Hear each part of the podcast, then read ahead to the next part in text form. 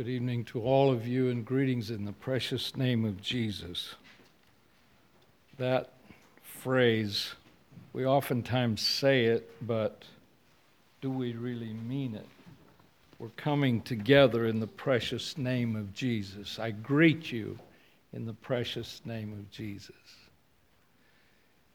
All right. How did you do on your homework? Ah, you forgot. Colossians chapter 3, verses 1 through 3. If you would please turn to that, and as you find it, you may stand up. And let's read it together when everybody has it ready. Colossians 3, 1 through 3. Very familiar verses.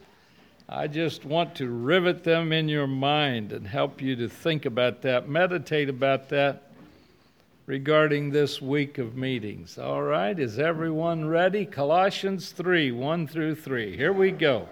If ye then be risen with Christ, seek those things which are above, where Christ sitteth on the right hand of God. Set your affection on things above, not on things of the earth. For ye are dead, and your life is hid with Christ in God. God bless you. You may be seated. I pray that those verses, as you meditate on them, memorize them, it's the process of hiding them in your heart and making them part of you so that you think about them and process what it's saying and what it's teaching us. I don't know for sure what all sermons I'll be using this week, and for that reason, I ask you to pray because um, as I told you last night, I don't feel like there's any shortage of material to preach on from the Word of God. One of the messages that when I started preaching, um, especially traveling, I, I made a, a, a vow to God that every congregation that I would preach to, I felt like I needed to bring a message on the concept or the idea or the understanding regarding moral purity. And so I expect to have a message on that this week. I'm not sure exactly when. Of course, there's many other things to preach about also, and um, I'm not sure exactly what order everything will be in. So pray for me. I would really, really covet your prayers. Take your Bibles for tonight and turn with me to John chapter 7. I've entitled the message, The Satisfied Soul. To be satisfied means to, to make happy or pleased, to gratify to the full. That is the idea. Tonight, the message has to do with salvation, and what does salvation do? What are we talking about? We use terminology that sometimes we don't give a lot of thought to. We've heard it said so many times that we don't even think about it. But when we're talking about salvation, we're talking about the salvation, the eternal salvation of the soul. We're talking about rescue from sin, rescuing from the habit of sin, finding contentment in Christ and peace and joy in the Holy Ghost.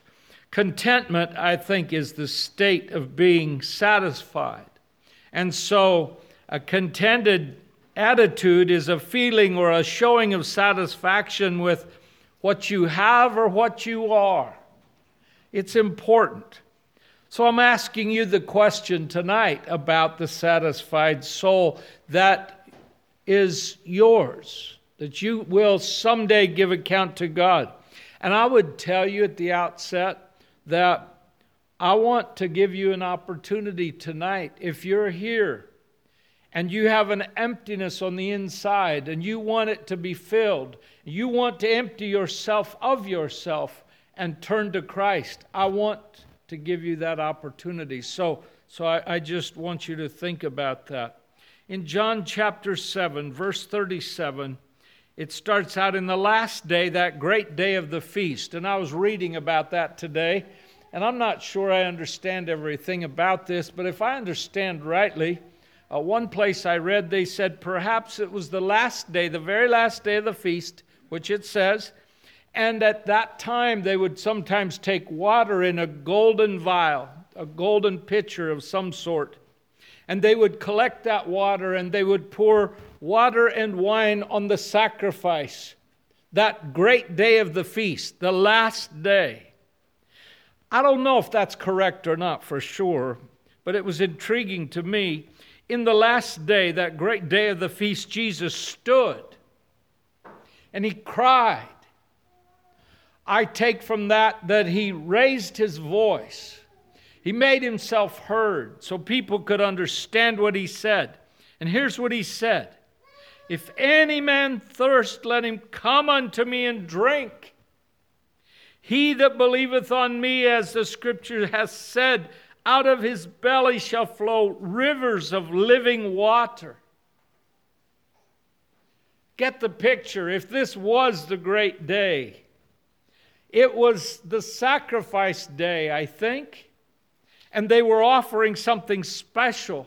And as they were offering this something special, here was the fulfillment of that very type that they may have known nothing about. They had not rejected just another man, they had rejected Jesus as the Son of God.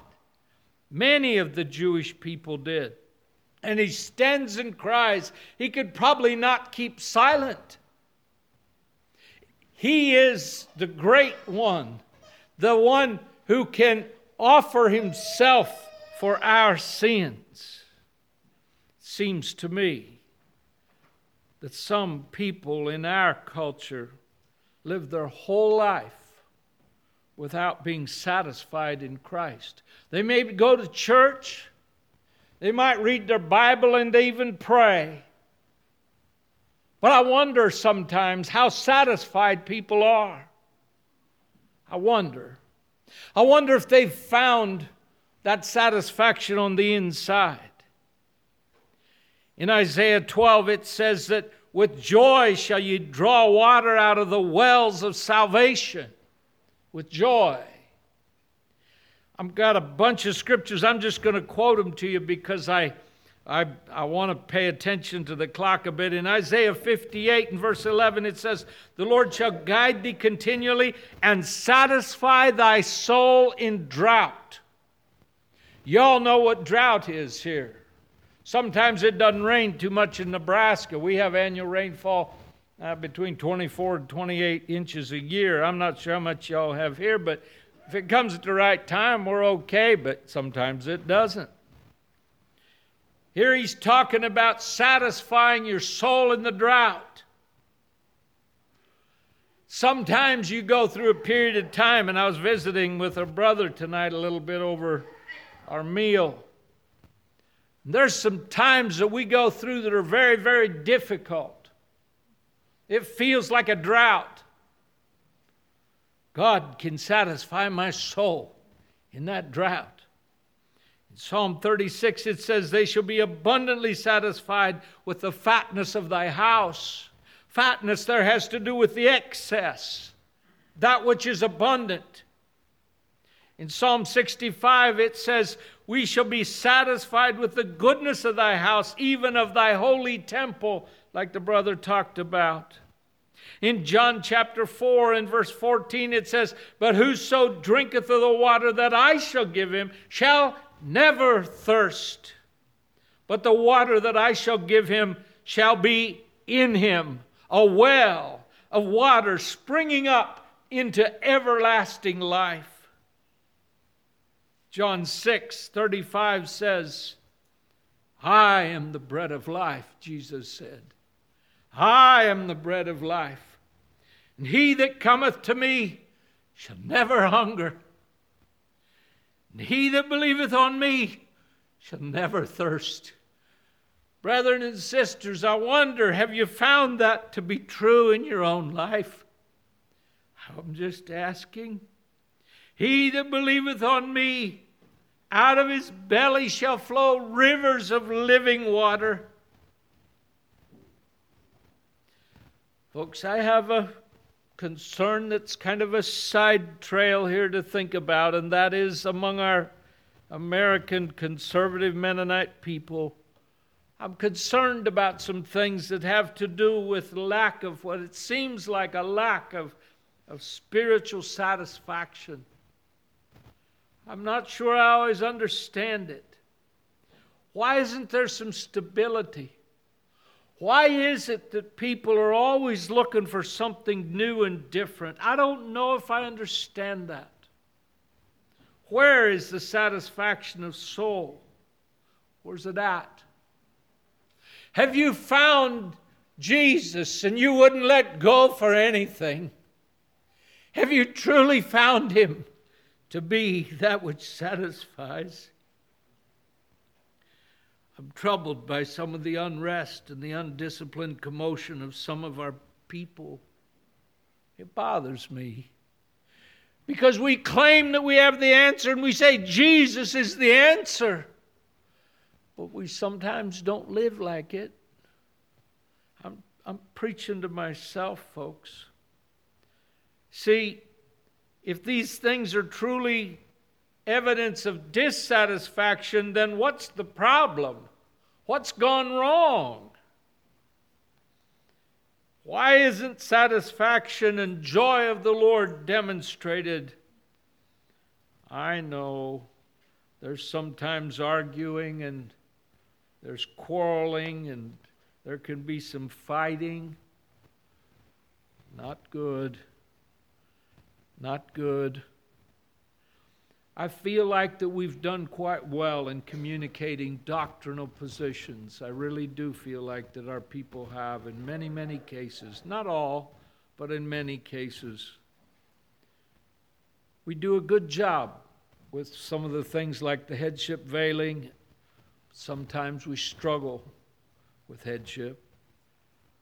We've taught that when we have our communion service, we we do a feet washing too, but we struggle sometimes with a prideful attitude and lack of humility. Because I have an opinion, and buddy, I'm going to be heard. Whoops. Nonconformity, at times we, we fail to connect the dots real good. We try to live it out this concept of non resistance. We're faithful in refusing to go to war, to sign up for the military and all. But sometimes we refuse to lay our own opinions down. We use them as weapons at times. Not good. To me, that evidence of dissatisfaction on the inside, I'm afraid. Sometimes it's against my brother. I'm not willing to go to war to kill, but my tongue is a sharp sword. We're good about some other things. I could go on and on and on. That's not my subject. But I think these might be side evidences of some dissatisfaction on the inside. If you've truly found Jesus to be the answer to your soul, Ought it not touch your spirit, your attitude? I think it should. I take comfort in what Jeremiah was told by God. In Jeremiah 1, if you want to t- turn to it, you can. In verse 6, Jeremiah was, he was kind of scared. He was a little bit troubled. But I take comfort in what God told Jeremiah. He said in verse 6, uh, Jeremiah says, Ah, Lord, behold, I cannot speak, for I'm a child. I can't say what you want me to say. The Lord said unto me, Say not, I'm a child, for thou shalt go to all that I shall send thee, and whatsoever I command thee, thou shalt speak. Be not afraid of their faces, for I am with thee to deliver thee, saith the Lord. Now, I don't have anybody in mind when I say this in this congregation at all. But I've preached in some uncomfortable situations, and people's faces can be kind of intimidating. And when you're a preacher, you understand that because you know what's on the next paragraph that you're about to say. And you already see the scowl. I, again, I'm not referring to anybody here, but you understand? Sometimes, you know, sometimes the message that the brother has, he's, he's called to deliver it, and he prayed to God and he asked God, God, show me. I don't know what to preach about. Show me, Lord. He's satisfied when he comes that God has delivered to him a message. And then he says what's on his heart, and it's, it's hard. So Jeremiah struggled with that too. But I believe Jeremiah found a satisfaction with God that he said, Listen, it doesn't matter. You see, the Lord put his hand and touched my mouth, and the Lord said to me in verse 9, Behold, I have put my words in thy mouth. See, I have set thee, set, I have this day set thee over the nations and over the kingdoms to root out and to pull down, destroy, and to throw down, to build, and to plant. Now, folks, I'm not like Jeremiah. I'm not trying to lift myself up to the, to the level of Jeremiah, not at all. But I'm just saying, folks, that there were some people in Israel's day that Jeremiah had to preach to, and he was kind of nervous because those people were not satisfied with God Jehovah. They were prancing around, looking all over, trying to find something more. They were not satisfied. They did not find satisfaction many times. I'm just trying to make some analogies, folks. You listen to me, be patient with me till I get to the end. We're going to connect all the dots. I'm going to try. There was a time I, I, I didn't grow up in the kind of setting that some of you have. I, I, I was always taught, my parents taught me, you be very respectful of, of people who have a more conservative viewpoint than you do. My father always taught us that, and mother. And I always thought that those people that, uh, that I would have referred to as conservative would have been very godly people. I was taught to respect them greatly. You don't know how hard it was for me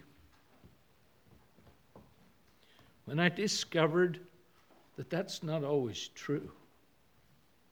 It was difficult for me because I was taught that those people know the Lord better than you do, Dave, and so you be careful. So I treated it with great respect. But there was a time when I felt like the rug was kind of pulled out from underneath me. I thought those people had found something that I didn't know about. I wanted to hear what they had. There was a period of time in my history where our church withdrew from the conference, and it was back in 1968 over divorce and remarriage. Our conferences may have done a good job in withdrawing, and we've done a good job keeping certain things intact, and that's good. But, folks, I'm wondering about the personal inner spiritual satisfaction that you're finding in Christ today. It's all right to take the right doctrinal positions. You should. I should. There's no room for anything else. But, folks, it's troubling to me. I'll never forget, I don't think I will. Preached a message at home, and there were some visitors there that Sunday, and we always go to the back, and as the people file out, we greet them, shake hands. this one man was standing back there, and I guess there was an important football game that he was very impressed with. And he caught his buddy, who was also a visitor, and they were standing there discussing the game.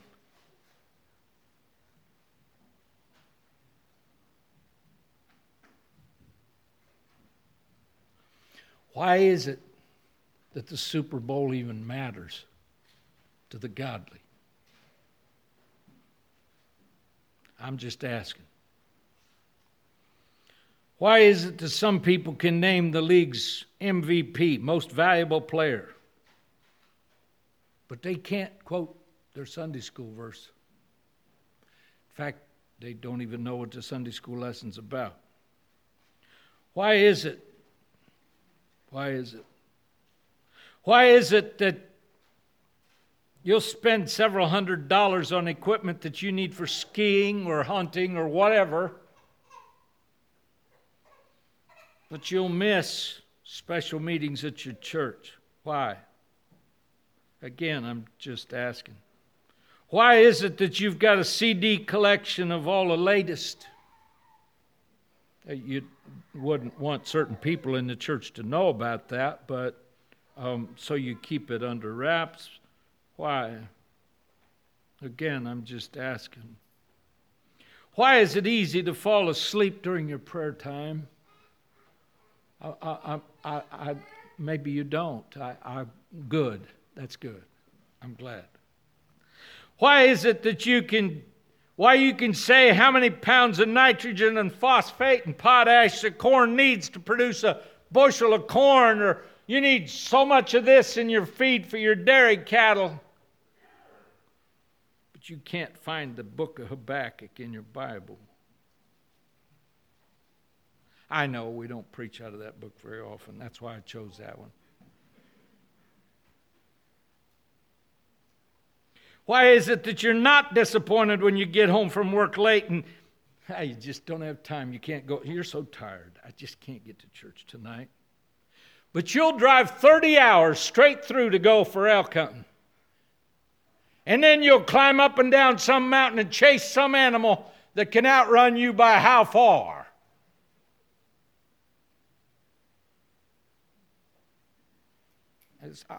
I'm not opposed to hunting. I'm just asking, though, what about our values on the inside? I'm just wondering about that. You, you may not be able to take an afternoon off to go with your son to Take him to the neighbor's pond to go fishing, but you'll spend $2,500 to get to one of those pristine lakes up north. I, I, am just asking us to think about the satisfaction of soul on the inside that you have. Now, again, is it wrong to go fishing? No. No, it's not. It's not. Please hear what I'm saying. Why is it that you never miss listening to the latest gossip when you're in the local? Co- now, who did you say that was? But you can't stay awake to hear the entire Sunday morning sermon. Why? In 1 Timothy chapter 6 and verse 6, it says, But godliness with contentment is great gain. For we brought nothing into this world, and it's certain we can carry nothing out. And having food and raiment, let us therewith be content. Folks, there's sometimes we get that standing on its head. We may say that we believe this passage of scriptures, but our lives might tell a different story. Sometimes our spiritual discontentment is brought on by an inner desire for something else. What I really want to do.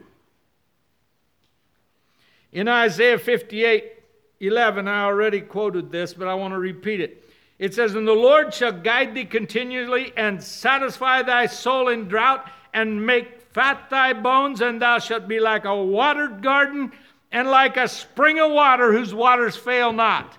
Folks, you know what context that verse comes from? Fasting and prayer. And shame on me as well as shame on you if we don't practice fasting and prayer at times to seek God's will and seek God's face. God said, I'll guide you. You seek for me with all your heart. I'll satisfy your soul in the drought.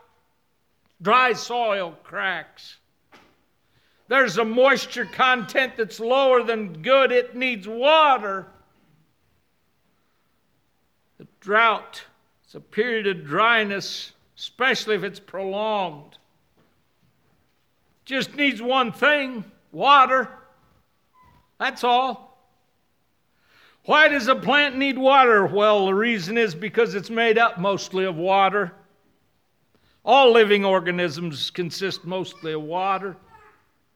Some grasses are as high as 95% water. They're plants too, you know.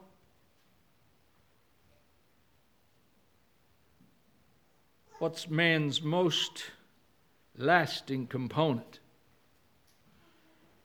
The spiritual water, the spiritual man.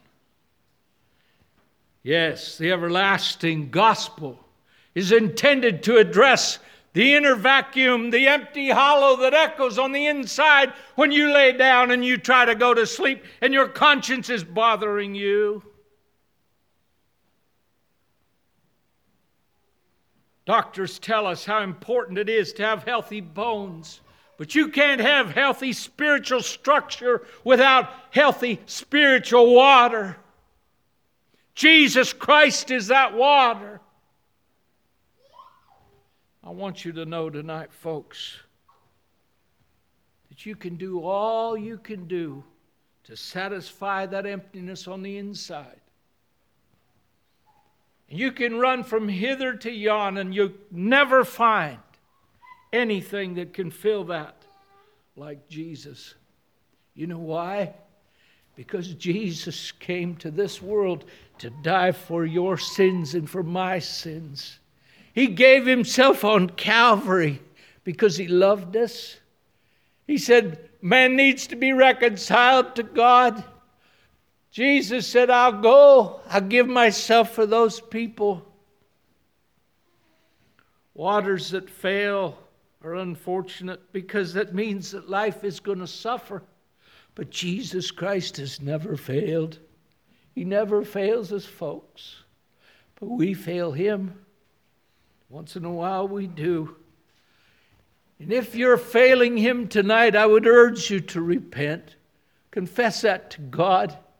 Empty yourself of yourself and say, Lord, fill me with that water of life. Drought is a circumstance that's very difficult in Nebraska. In the 1930s, there was a time of very little rain. Nebraska was sitting on one of the largest aquifers underground in the whole world, and they didn't know it. We have a lot of irrigation. Boys, irrigation wells that have like eight or ten inch throw, and that pipe full, uh, an eight inch pipe that's clear full of water, is a thousand gallons a minute. And that's just routine out there. We do a lot of it.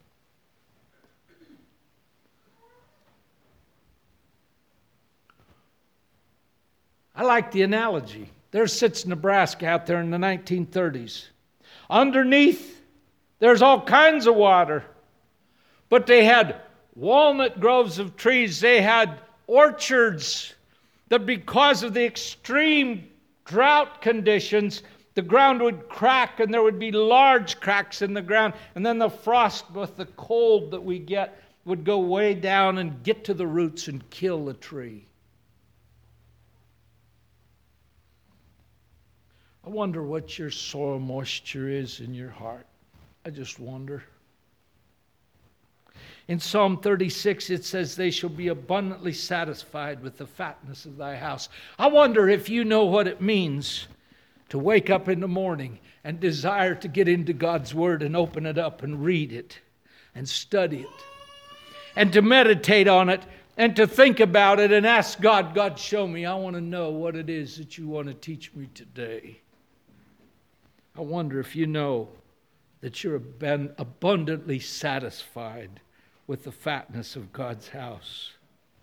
In Psalm 65, I wonder, it says, Blessed is the man whom thou choosest and causest to approach unto thee, that he may dwell in thy courts. We shall be satisfied with the goodness of, the, of thy house, even of thy holy temple. It says further in Psalm 36, why don't we turn to that? Let's do Psalm 36 It's a beautiful psalm. Teaches us about what it's like to rest in God and to be, be satisfied with His goodness. I want you to notice verse 7. It says, How excellent is thy loving kindness, O God. Therefore, the children of men put their trust under the shadow of thy wings. They shall be abundantly satisfied with the fatness of thy house, and thou shalt make them drink of the water of thy pleasures. For with thee is the fountain of life. In thy light shall we see light. I take from that verse that in order to understand God's light, you need to live in that light. It goes on further. And it ends up in verse 11 there and says, Let not the foot of pride come against me. Let me never feel like that I can do without God. Let me never feel like I can handle this life alone. I don't need God.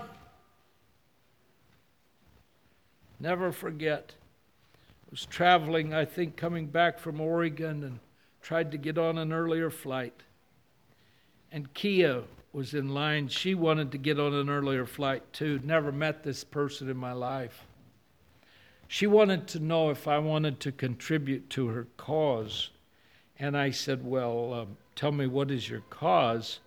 She was in the process of rescuing sacred streams out of England.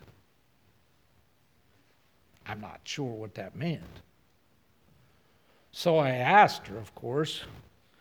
And I found out that this poor lady, who was an attorney, she had been an attorney in the Clinton administration, was prepared to go before the Supreme Court. So she was a, an efficient lawyer, I'm confident, and very confident also herself. But she had nothing regarding spiritual truth. And so I told her about the Lord. She told me about her New Age religion, and it was nothing but emptiness. I said, Kia, Kia, what if I'm right and you're wrong? I told her about Jesus. She said, You sound just like that old fashioned Baptist preacher from Casper, Wyoming that used to preach to us, and he was a hellfire preacher. I said, What did that mean? She said, Well, it, he really shouted. I don't, am I shouting? so I told her about the Lord. You know what? I could tell she wasn't satisfied. A tears started coming out of her eyes. I said, Kia, if you stand before God, listen, if you ever stood before the Supreme Court, you were ready to go in there and you was ready to argue before the Supreme Court on your case, you knew you had to cover every scenario in your mind before you ever walked in there. And if you weren't prepared, you were going to lose, and you know I'm right. She said, That's right. I said, Now you listen to me. What if I'm right and you're wrong? What if there is a God? You haven't covered that base. And I appealed to her to think about that. Listen, if you're here tonight, you do not have inner satisfaction. You do not have inner peace. It says in verse 11, Let not the foot of pride come against me, and let not the hand of the wicked remove me. And that means, Let not the hand of the wicked shake me. What will my friends say if I come to Jesus? What if I admit that I need help?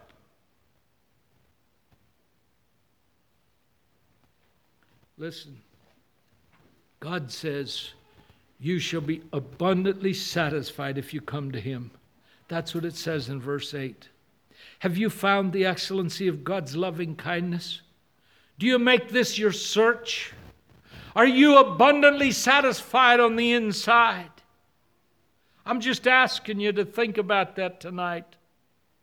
In John chapter 4 and verse 14, please turn there. I know we read this, or I've quoted this verse already, read it actually off of my notes.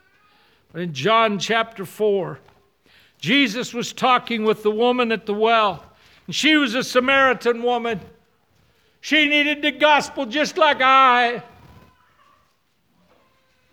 Jesus said, You're going to come to this. I'm putting it in my own words because of the time. You, you, you come to this well often. But I, if you'd ask me, I could give you water that you'd never thirst again. She said, Oh my, I'd like to have that because I get tired of coming to this well. I always got to carry water. She wasn't thinking of the water that Jesus was talking about. Jesus described the water in verse 14. Now let's go to verse verse 13. Jesus answered and said unto her, Whosoever drinketh of this water shall thirst again. You'll have to come back for another glass of water. Verse 14, But whosoever drinketh of the water that I shall give him shall never thirst, but the water that I shall give him shall be in him a well of water springing up into everlasting life. Folks, Jesus here, without a doubt, is referring to his own teaching, his grace and his spirit, and the benefits which come to the soul when you embrace the gospel of Christ. The soul by nature is like a desert. like a traveler, wandering, wandering through the desert. The desert has no abundance of water. You're thirsting for happiness. You're seeking it everywhere. You can't find it. You might try music. You might try drugs. You might try alcohol. You might try technology. You might try pornography. You might try wealth. You might try popularity. But there's not one thing that will satisfy your soul because Jesus needs to, first of all, remove from you your sins. And He can't do that until you repent in humility and said, God, I need help. I need a Savior. Save me from myself. You're thirsting for happiness. You're seeking it everywhere. You're chasing all over for it. You can't find it. Jesus is here teaching that if there's a well of water springing up within the man, he won't be looking for any more water.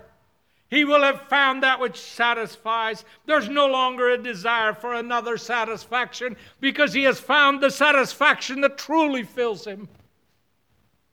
There's no inner longing for other things. The things of life will grow strangely dim, the song says. There's not a sense of want any longer because the want is now satisfied within by the water that Jesus gives. I wonder if you know Jesus tonight. He who drinks of this water is no longer seeking other objects for satisfaction. He has found the object of satisfaction. Oh, they'll chase after football games. They'll chase after basketball games. They'll chase after new cars. They'll chase after farms. They'll chase, you name it. They want to be entertained, kind of sung to sleep sometimes. But they can't deny the disquieting feeling within their own soul. But you come to Jesus, you repent of yourself, you feed yourself upon the Word of God, and I'm telling you, folks, there's a special satisfaction that I can't really explain to you, but you ought to try it. I'm trying to explain it. The grace of Christ is now within the man, and the satisfaction comes from deep inside of his very being The longing for physical excitement, that produces nothing but emptiness. And you'll be empty at the end of that ordeal, and then you'll be looking for something else. But now he can enjoy an inner grace that produces an inner peace, even when around him circumstances are very difficult. He's found meaning in life. His very existence he thought was futile. But now he found peace and rest. The satisfaction of a quenched thirst is his. Last night I, I gave you the three philosophical questions that man has been asking since time began. Who am I? Why am I here? And where am I going? He now understands. He used to need external possessions and objects and things to keep him happy. Jesus contrasts the water in Jacob's well with the water that he can give. The water Jesus speaks of is in him, in Christ. A well of water springing up, not a stagnant pool, not even underground aquifer that you have to pump it 200 feet up out of the ground. No, it's an ever living fountain that bubbles forth with joy. The external circumstances may not be nice. Some of us have gone through some of them. Some of you are going through difficult circumstances now. But God provides. He can provide us with a joy. He can give us hunger during our thirsty time. He can give us thirstiness in our hungry time, and He can fill it all and satisfy it all. And that's why Robert Williams, the man that my father worked with a lot, he was a murderer. We went to we went to the jail one day and sang for him, and one of the brethren preached a message, and Robert sat right up here. Right at, right at, at your spot there, brother. And he was just an angry, bitter man that just glared at us while we sang the gospel. I don't remember what we sang. I don't remember what the message was. We came back two weeks later. I, you know, I, I messed up my story. He was sitting back there, and he was as angry as could be. And the next time we came, he was sitting right up here, and he had a big old smile on his face. And we all said to the chaplain, What happened to Robert? He said he came to know the Lord. He did. So we went and shook his hand and talked to him. He said, I've found a joy. He said, I'm as free as I've ever been in my life. And then it was time for execution. Local so-called Christian educate or Christian Christian station went and interviewed him. And I heard the tape later. This interviewer said, Robert, uh, you're going to be dying here unless something happens, the Supreme Court stops it or something. But you're just sitting there calm as can be. How can that be? Said, I think if, if it was me, I'd be fidgety and scared. He said, That's because you don't know my Jesus. He was right. He was right. He had found an inner satisfaction that he hadn't had a few weeks prior.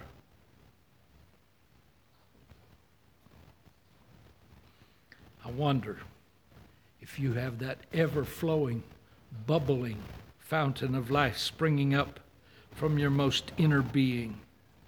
Like Jesus said, your the belly, the inner being.